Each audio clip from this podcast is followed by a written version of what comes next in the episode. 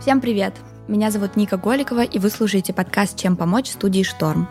В первом сезоне мы пытались разобраться в том, как мы можем помогать другим и что делать, если лишнего времени и денег нет, а желание помогать есть. А в новом сезоне мы решили узнать, кому сегодня в нашей стране нужна помощь. Чем помочь?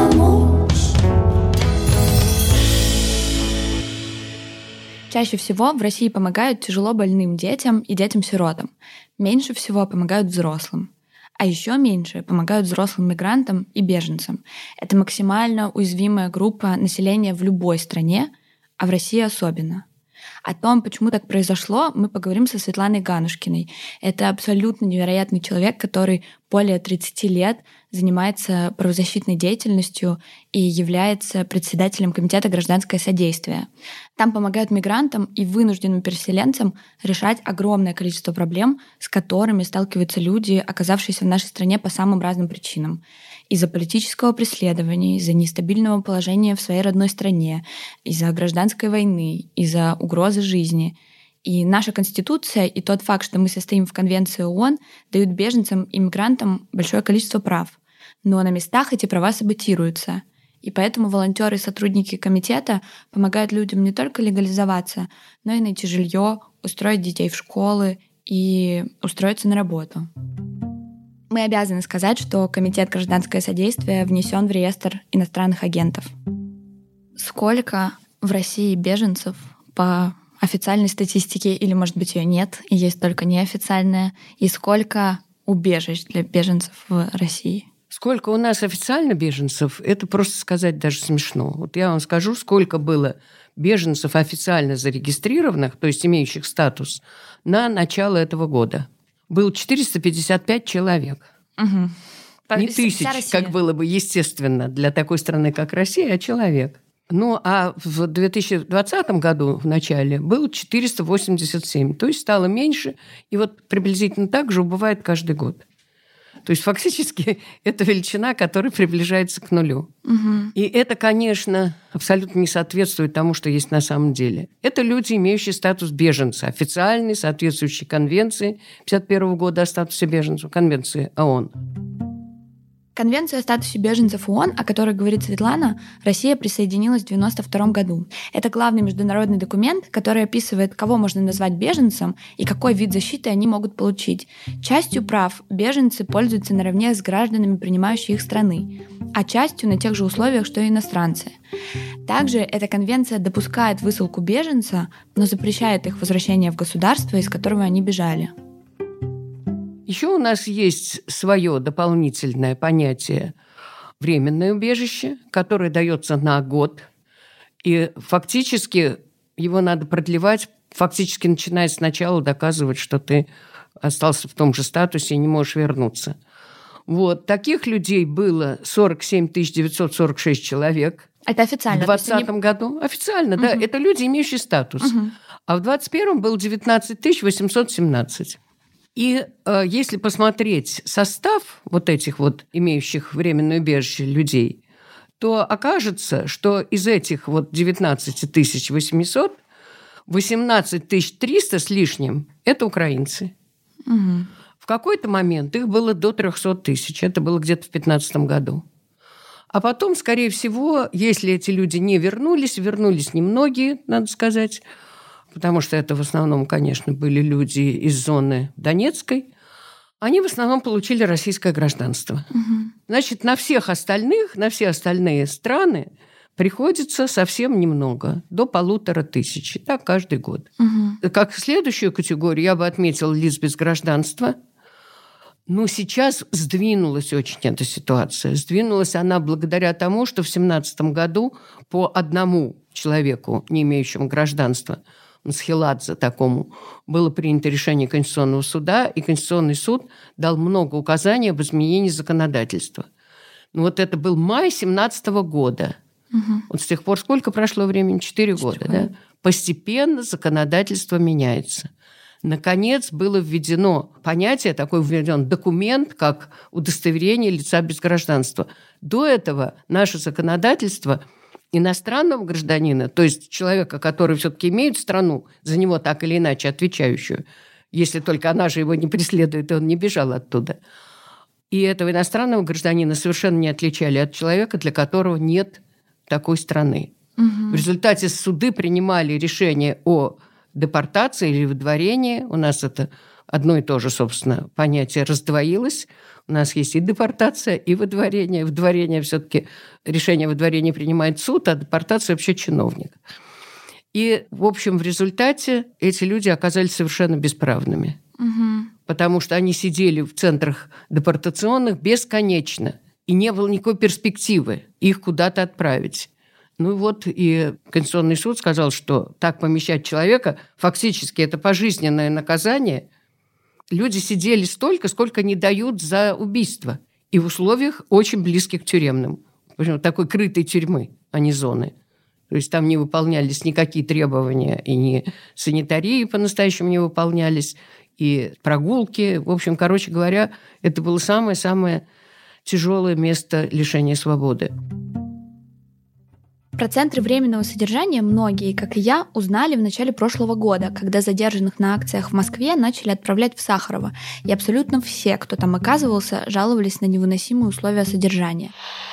Приходится спать на постелях без матрасов, без какого-либо белья, голые обшарпанные стены, исписанные географическими названиями как раз тех мест, откуда были те самые мигранты, например, Фергана. Ну и э, туалет, санитарные условия просто ужасные. Э, вообще туалетом это назвать сложно, просто дырка в полу. Э. Маленькие комнатки с двухъярусными железными кроватями. Рядом туалет без перегородки. Горячей воды нет. На окнах решетки.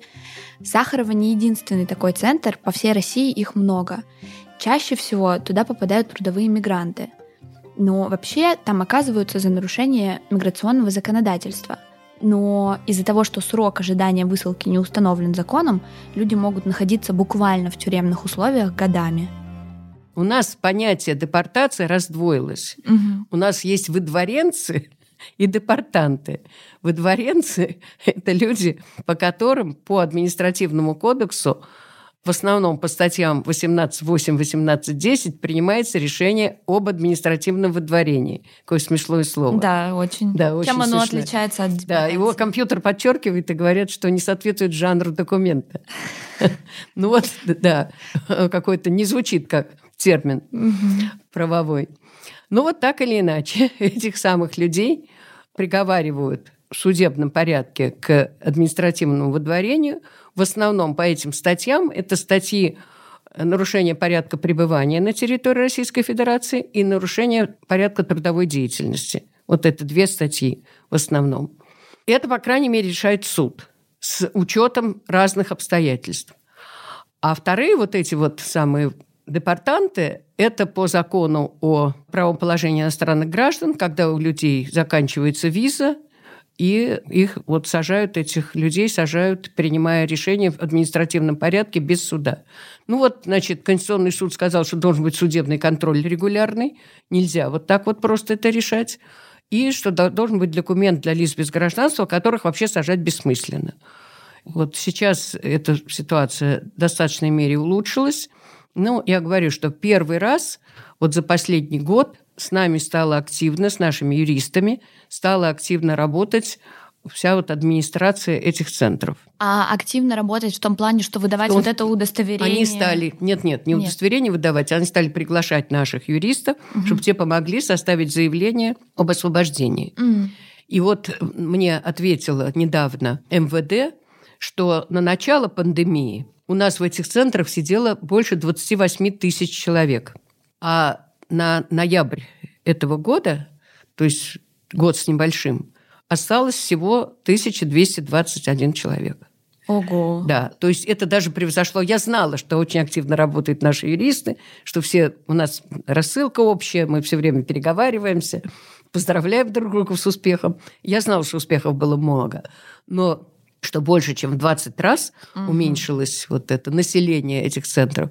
Это меня очень порадовало, а конечно. А... И это редкий случай, когда мы трудились с властями сообща и наряду с правопорядком. Освободились из центров куда? То есть они вернулись домой или они остались Кто-то из них остался в России, те, у кого было где. Ну, были невенчанные жены, семьи, но это дети, в любом случае это семья. Были и жены российские гражданки официально зарегистрированным браком. Ну, у кого-то близкие родственники, родители. Ведь это в большинстве случаев это наши бывшие сограждане по Советскому Союзу. Это очень близкие к нам люди все. А дети оказываются в таких центрах? Да, с детьми это особая проблема, потому что детей помещают в другие места. В больницу, у нас есть больница московская, которую помещают детей, в отдельные центры. И когда это совсем маленькие дети, это на самом деле, ну, иногда настоящая трагедия. Наверное, знаете, что в Петербурге погиб ребенок. И так вот пытались доказать, что это вина тех, кто, у кого он оказался на содержании. Женщину задержали, из дома забрали, и годовалого ребенка, даже меньше, чем годовалого, поместили отдельно от нее. Зачем это было делать? Какой в это был смысл? Кормящую мать отделить от ребенка. И ребенок погиб. Так было решение принято о том, что это вирус какой-то у него был, что он с этим вирусом уже поступил. Но у нас было много доказательств того, что это неправда. Что ребенок погиб по вине вот тех, кто должен был отвечать за его там пребывание. Был у нас случай, когда женщина шла рядом со своим 14-летним сыном, их задерживают и требуют доказать, что это ее ребенок. Но у нее не было с собой документа. Забрали ребенка у нее, как э, находящегося без присмотра родителей на улице. Видимо, была компания по отлову вот таких вот детей, находящихся без присмотра. Ну, знаете, как у нас всегда бывает? Есть компания, может быть, даже хорошая. Ну, действительно, дети не должны болтаться просто так на улице. Есть и беспризорные дети. И сейчас бывают случаи. Дети, между прочим, 14-летние иногда бегут сами без родителей. И, конечно, это хорошо, что этим занимается полиция. Но когда им выдается план, и они настоящих таких детей не могут найти, вот начинаются такие истории – и мы этого мальчика искали дня четыре, наверное. Ну вот представляете себе, да? Какие должны документы? 14-летний парень вполне может сам сказать, что это его мама. Конечно. И того ребенка, которого забрали вот у женщины из Таджикистана в Петербурге, его тоже забрали и оформили как, так сказать, бесхозного ребенка. Хотя его вырвали из рук матери буквально. А вот э, я правильно понимаю, что вот вы сказали 457 человек? 455 по-моему. человек 450... на начало года, сейчас еще меньше. Они получили статус беженцев? Это люди, имеющие официальный статус. А... а вопрос такой, сколько их на самом деле? Да, вот как сложно, ну, то есть насколько долгий это процесс получения этого статуса, и вообще есть ли смысл его получать? Смысл есть но получать, но, видимо, кто-то считает, что смысла нет его предоставлять. Угу. И когда мне задают вопрос, почему, кому вообще выгодно, что у нас целая армия нелегалов ходит по нашей земле, да? Ответ простой, нет установки. Ни разу никто не сказал, почему же, какая же нам от, от этого выгода, почему же мы не предоставляем какой-то статус людям, особенно людям, которым некуда деваться. Ну вот сейчас, я говорю, сдвинулась с лицами без гражданства эта ситуация. Угу. А давать нет. беженцам, Тут нет, тут даже есть другая установка, потому что неоднократно было сказано со всех экранов и на всяких конференциях было сказано, что Европа стонет от беженцев, что мы не хотим, чтобы у нас было так же и так далее. Но нам до Европы очень далеко. У нас их совсем немного, и это в основном люди к нам близкие. И, конечно, никакой беды не было в том, чтобы мы предоставили им статус или вышли из конвенции. Вот почему тогда не ставится так вопрос? Тогда давайте выйдем из конвенции и скажем, Россия – как когда-то руководство Краснодарского края сказала, Краснодарский край не предназначен для беженцев. Как будто есть какое-то место, которое предназначено. Вот. Так вот, ну, давайте скажем, что Россия не предназначена неизвестно кем для беженцев. Давайте откажемся. Тогда мы выходим из конвенции, управление Верховного комиссара ООН здесь перестает от нас требовать, чтобы мы задействовали собственные процедуры – и э, будет заниматься расселением этих людей по другим странам, которые готовы людей принимать. А вот про места, вы сказали про Краснодар, а у нас вообще есть такие места, где, ну вот, которые можно было назвать убежищем, ну кроме вот этих центров, которые... Нет, нет, эти центры это депортационные центры, а, да. это центр угу. лишения свободы, это совсем другое. Угу. У нас есть центры временного размещения, ЦВР так называемые. Но они всего, если я не ошибаюсь, рассчитаны в трех местах они есть Значит, э, это в Вышнем Волочке, Серебряники, это в Тамбовской области, и в Саратовской области. И, по-моему, они все в совокупности не больше, чем на 600 человек, и они не заполнены. А Это по... тоже интересный вопрос. Туда стараются не направлять. Почему? В этом есть какие-то, видимо, инстинктивные причины. И я думаю, что инстинктивная причина этого всего – это действительно один из инстинктов, который называется ксенофобия. Угу. Страх чужого. Угу. Хотя я еще раз скажу, что у нас как раз миграция не чужая. Да. Ну и вот последняя группа, которую я бы определила из иностранных граждан, это трудовые мигранты. Мы ими довольно долго не занимались, потому что считали, что в конце концов вынужденная миграция – это действительно серьезная проблема, а трудовые мигранты, ну, захотели, приехали, не получилось, уехали. Но потом оказалось, что создалась такая система рабского труда, и их права настолько чудовищно нарушались, что мы стали ими заниматься тоже. И есть наша внутренняя вынужденная миграция. Это в основном... Из Чечни? Из Чечни, да. Из Чечни, из пригородного района где до сих пор у нас конфликтные ситуации. Конечно, в основном мы этим занимались в Первую и Вторую Чеченские войны. До этого начали уезжать русскокультурное население, а когда началась война, уже поехали все. Угу. И до сих пор эта проблема есть. И до сих пор не решена проблема жилищного обустройства людей, которые покинули Чеченскую республику и вернуться туда не могут. А Жилищного они... обустройства жилищного обустройства в других да, регионах России. Mm-hmm. Да, в других регионах России. Я правильно понимаю, что если у человека нет статуса беженца или вот, вот этого удостоверения, о котором вы говорите, вот лицо без гражданства, лицо без гражданства, да, да, то у него нет вообще никакой, даже справки, бумажки, чего-то. Иногда что... у него есть собственные документы, паспорт той страны, из которой он прибыл, иногда его нет, потому что очень многие утратили документы. Mm-hmm. Многие, те, кто ну, сейчас у нас фактически нелегально никто не прибывает, я должна сказать. Угу. Ну, вот какое-то время у нас, да, был такой бизнес очень развит, когда людей приводили нелегально. Ну, там, где надо, платили, понятно. Угу. Но э, вот последние годы, уже много лет, у нас все приезжают с визой. И у нас сирийцы приезжают с визой. И получается, что такое вот разночтение в представлениях о том, какова же у нас политика. Потому что если не хотят давать убежище страны Запада, то они визы не дают. Угу. И очень дозированно это делают. А у нас визы дают, пожалуйста. А потом, когда, значит, вроде МИД не понимает, что если человек из зоны конфликта, из зоны военных действий прибыл, то он будет просить убежище.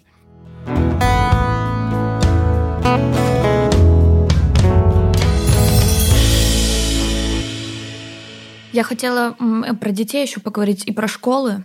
Насколько это ну, сложный, сложный вопрос э, определить ребенка со статусом беженца, без статуса беженца в школу и дать ему возможность учиться? У нас на самом деле в Конституции есть такая 43-я статья. Она из статей, которые определяют права людей, находящихся на нашей территории, наверное, самая сильная. Потому что в 43-й статье говорится, что каждый имеет право на дошкольное, начальное, школьное, среднее и профессиональное образование. И даже сказано, что все имеют право получить высшее образование по конкурсу, что теперь даже не, не так бесплатно для наших граждан. Очень сильная статья. Значит, государство гарантирует гарантирует обучение, по крайней мере, школьное. Более того, в Конституции сказано, что отвечают органы образования и родители за то, чтобы это было реализовано. То есть помимо права, не всякому праву соответствует чья-то обязанность это право обеспечить. Но вот тут помимо права обеспечивается еще и его реализация. Однако очень много препонов возникает, когда хотят детей отдать в школу. Первое – это электронная запись. Нужно подавать заявление о приеме в школу в электронном виде через интернет. Конечно, далеко не у всех мигрантов есть вообще доступ к интернету. Кроме того, там нужно указать адрес регистрации. А если нет регистрации? И начинаются проблемы. И, в общем, в результате мы были вынуждены открыть такой проект «Право на образование» и с каждым ребенком отдельно работать и добиваться, чтобы в школу взяли. Причем это все зависит от, от местных чиновников в основном, потому что у нас, например, открылись, для, для меня это было неожиданностью – это вот когда начались военные действия в Сирии, что у нас есть под Москвой довольно большие диаспоры сирийцев. в Лосино-Петровском и в Ногинске. Откуда они? Да, они, значит, там просто, видимо, поселилось несколько сирийцев в, там в другом месте, которые официально приехали в Россию, либо женились на российских гражданках, либо как-то еще получали вид на жительство или даже российское гражданство. И открыли там в основном трикотажное производство. И они на эти свои фабрики приглашали людей, те приезжали по визе, работали год, возвращались, снова оформляли визу, снова работали год, и вот таким вот вахтовым путем угу. они, значит, у нас здесь работали. А потом началась война, и они не смогли вернуться обратно, во-первых, а во-вторых, они, конечно, привезли свои семьи. Потому что, ну, вы понимаете, да, он ну, уехал конечно. работать на фабрику, а жена с детьми там под бомбами. Это, конечно, невозможно. И стало много обращений за убежищем в этих двух местах. И появились лишь дети. Угу. И вот, значит, что с этими детьми? Ну, в, в убежище отказывали всем поголовно, дети оставались нелегалами. Но, несмотря на то, что, казалось бы, уже стало такой общей фразой, что нелегальных людей не бывает, а нелегальных детей тем более, и нигде о легальности не сказано в Конституции, мы стали добиваться, чтобы детей взяли в школу. И вот два места рядом, под Москвой, ну, буквально вот в двух шагах друг от друга. Но разное начальство в органах образования. Угу. И в Лосино-Петровском детей взяли. Всех без проблем. И никто не говорил, что эти дети не могут учиться, вот эти все разговоры, что они не так как-то себя ведут. Дети очень воспитанные, очень вежливые. И дети мгновенно набирают знания. Дети усваивают язык очень быстро. У них, видимо, что-то такое особенно у маленьких детей, что-то такое еще открыто вот для изучения да, языка. Всегда. Они угу. учат язык мгновенно. Это я по многим детям видела. Ну вот, а Ногинск упирался, и с каждым ребенком пришлось работать. Ну и потом, в конце концов, у нас сотрудник добил это дело. Он ждал начальницу этого образовательного органа тамошнего часами. Ему назначали встречу, она приходила через пять часов, говорила, что все, она уходит. Он отсидел там часы. И ну, в общем, короче говоря, приложил массу усилий, в конце концов детей всех в школу устроил и уволился. Просто человек устал, да, он просто выдохся. Но надо сказать, что прошел год, он там вернулся. Угу. Но просил его больше туда не направлять на работу. А много было детей?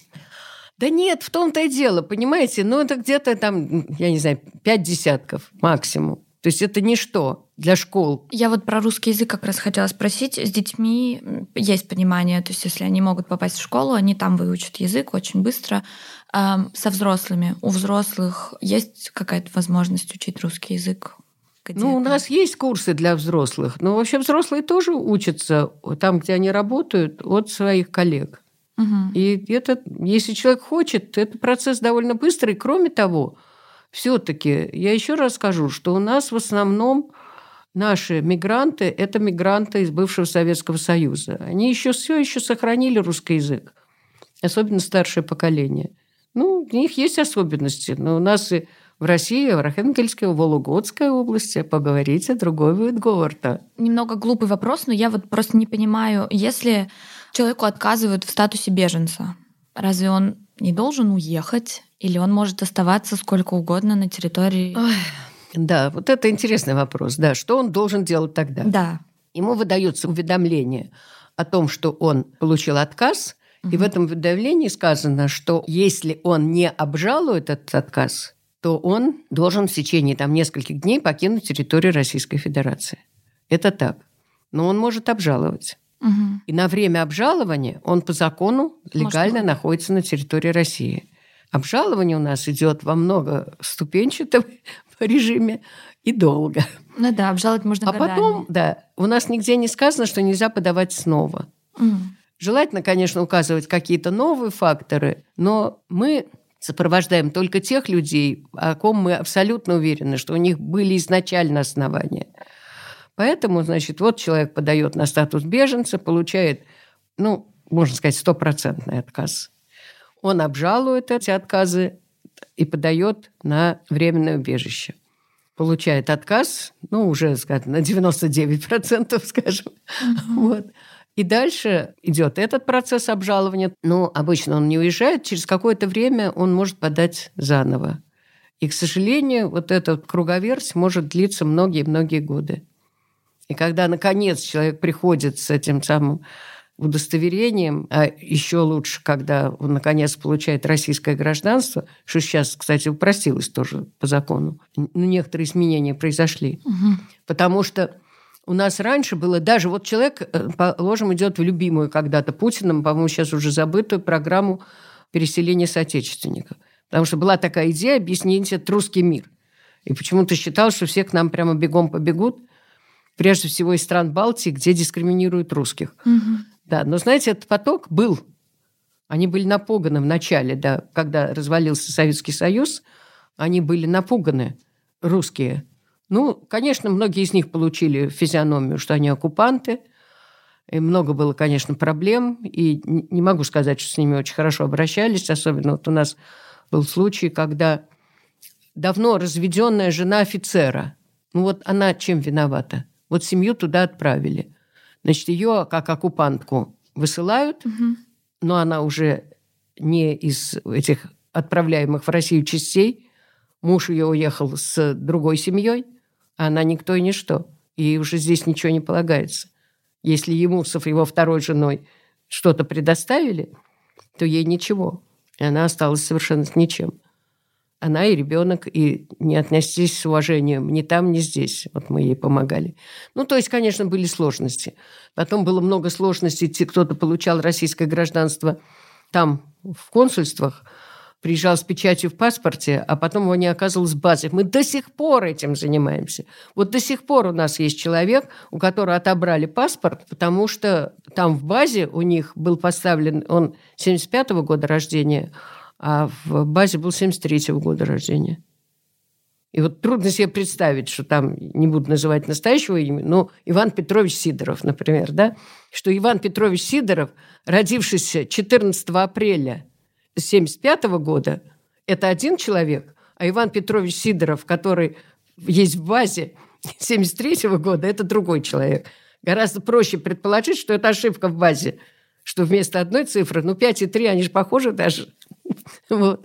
И вот мы до сих пор с этим бились. Вот только что пробила наша сотрудница, которая очень энергично этим занималась. Много лет, да, много лет человек не может доказать, что он получил российское гражданство. То он получил паспорт, торжествуем мы по каждому mm-hmm. такому случаю. А вот у вас есть программа, ну как раз это вопросы незащищенности э, беженцев, иммигрантов. Она называется «Помощь жертвам нападения на почве ненависти». Да. И насколько это вообще такая болезненная и распространенная проблема в России, что люди становятся жертвами там, физического насилия, обмана, ограблений и вот прочее. К сожалению, да. К сожалению, ксенофобия, которая выражается в насилии, довольно часто встречающаяся ситуация у нас, увы. У нас есть случаи, когда люди вызвали такси, угу. приехал таксист, центральный азиат, так скажем, они его вытащили из машины, избили, пырнули ножом. Вот спрашивают, что было у них в это время в головах. Ну, какая-то есть организация, какие-то есть организации, даже не одна, которая борется с наркоманами. Угу. Значит, борются они таким образом. Они находят этих наркоманов где-то в интернете и договариваются о встрече. И вот у нас был случай, когда вот так вот договорили, договариваются о встрече, дальше избивают. Угу. Не то, чтобы они их ловят или полиции сдают, а избивают. Да-да-да, это часто. И даже добивают насмерть, да. И вот очень милого человека, такого Сашу Ли, они приняли, видимо, наркоман посмотрел на этих ребят и решил, что он с ними не будет встречаться, этот наркодилер. Он, в общем, он не вышел на связь. Они подождали, подождали, увидели человека, он кореец из Узбекистана – он вышел из метро. Милейший человек совершенно. Они решили, что это он, и они его искалечили.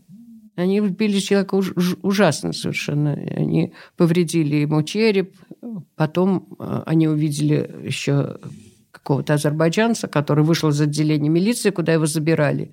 Но ничего не, не, не задержали, и они его убили.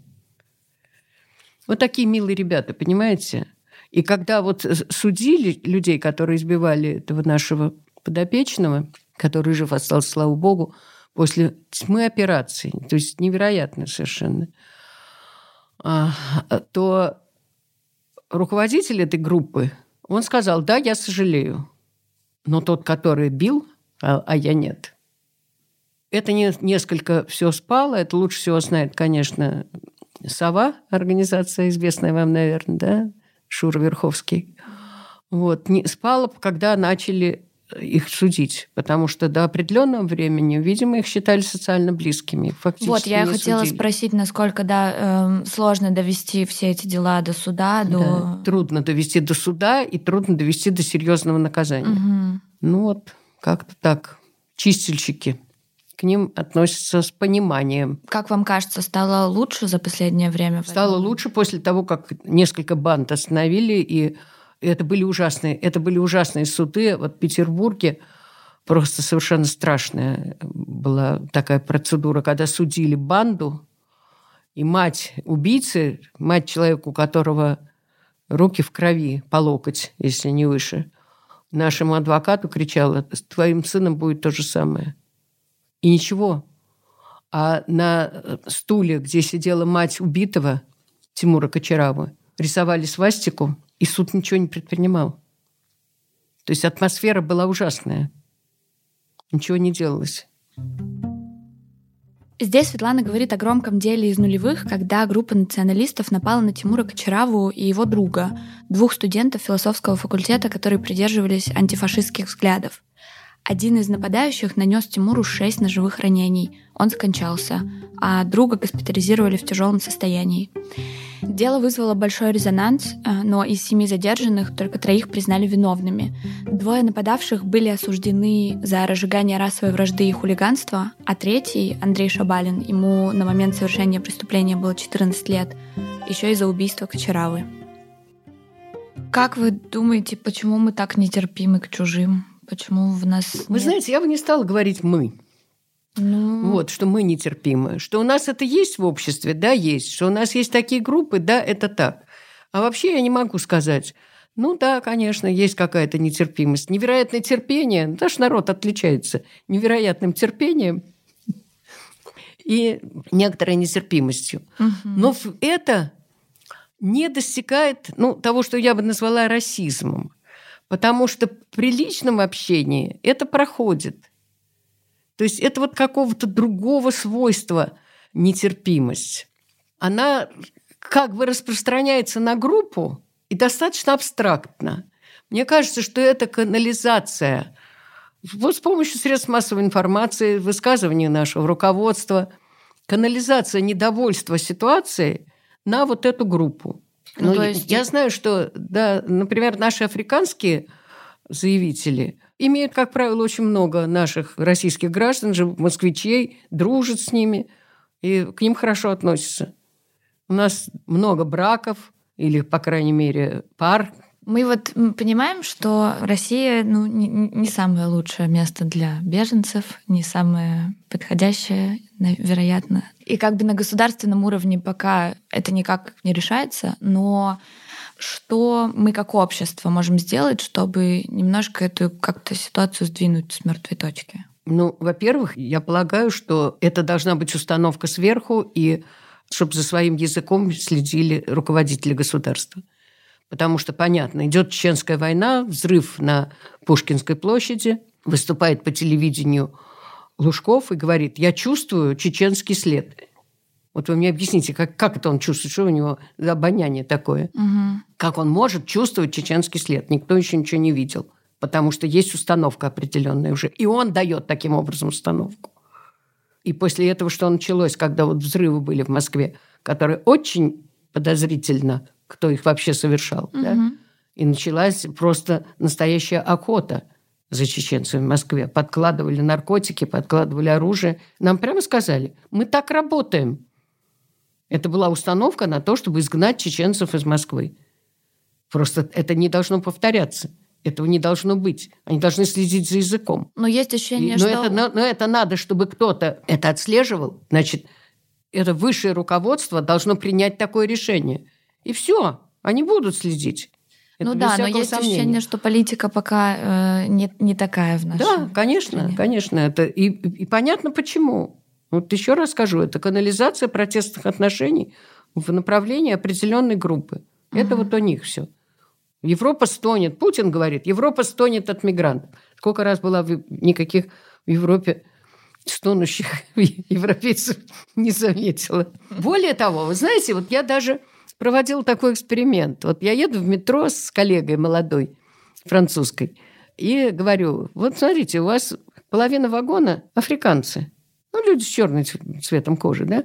А вы не хотели бы, чтобы вот вы ехали, и вокруг вас были одни французы? Пауза удивления, а потом она говорит, они французы, Светлана Алексеевна. Угу. Понимаете? Они, то есть она имеет в виду, что это люди, что имеющие, да. как правило, уже имеющие французское гражданство. Это французы. И все, это для нее французы. Это, это такая установка. Нет, ну сейчас во всем мире, на самом деле, рост ксенофобии. Дело в том, что, как нас учат биологи, ксенофобия – это инстинкт.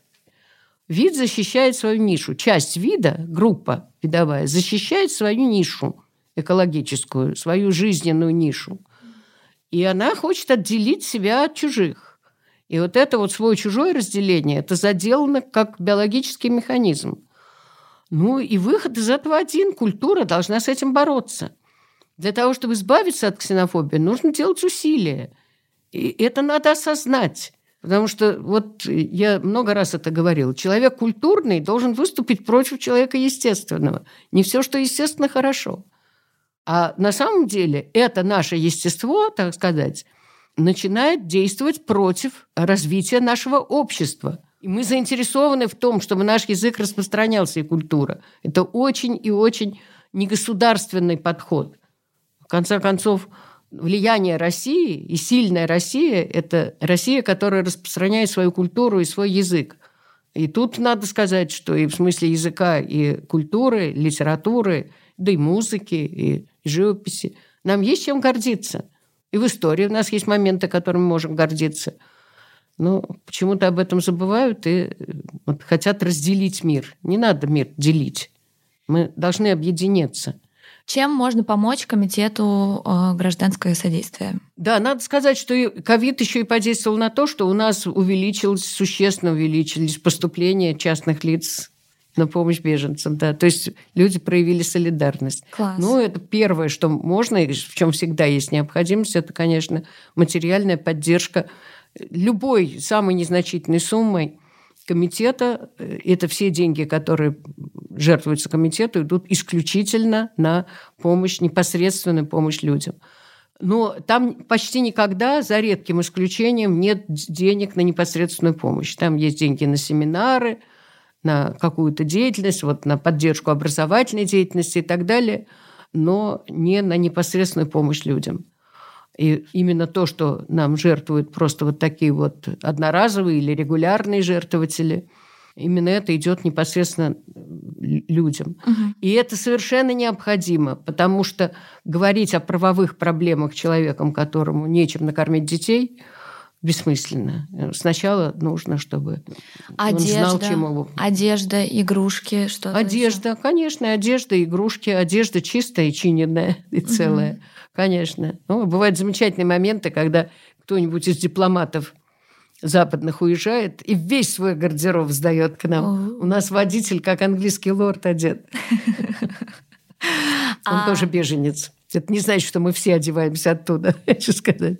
Он тоже беженец. И сейчас, кстати, мы ему ничего и не платим, потому что у нас нет такой ставки mm. водителя. А м- волонтеры? И волонтеры нужны. Нам нужны переводчики, нам нужны люди для сопровождения, потому что Волонтеры... Очень плохо с ними обращаются в миграционных органах, поэтому нам нужно, чтобы кто-то их сопровождал, кто может, так сказать, уверенно разговаривать с чиновником, а не пугаться каждого слова, и они же не ожидать, что сейчас вызовут полицию, и вас заберут и отправят куда-нибудь.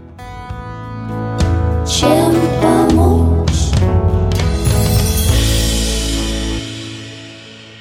Вы слушали подкаст «Чем помочь?».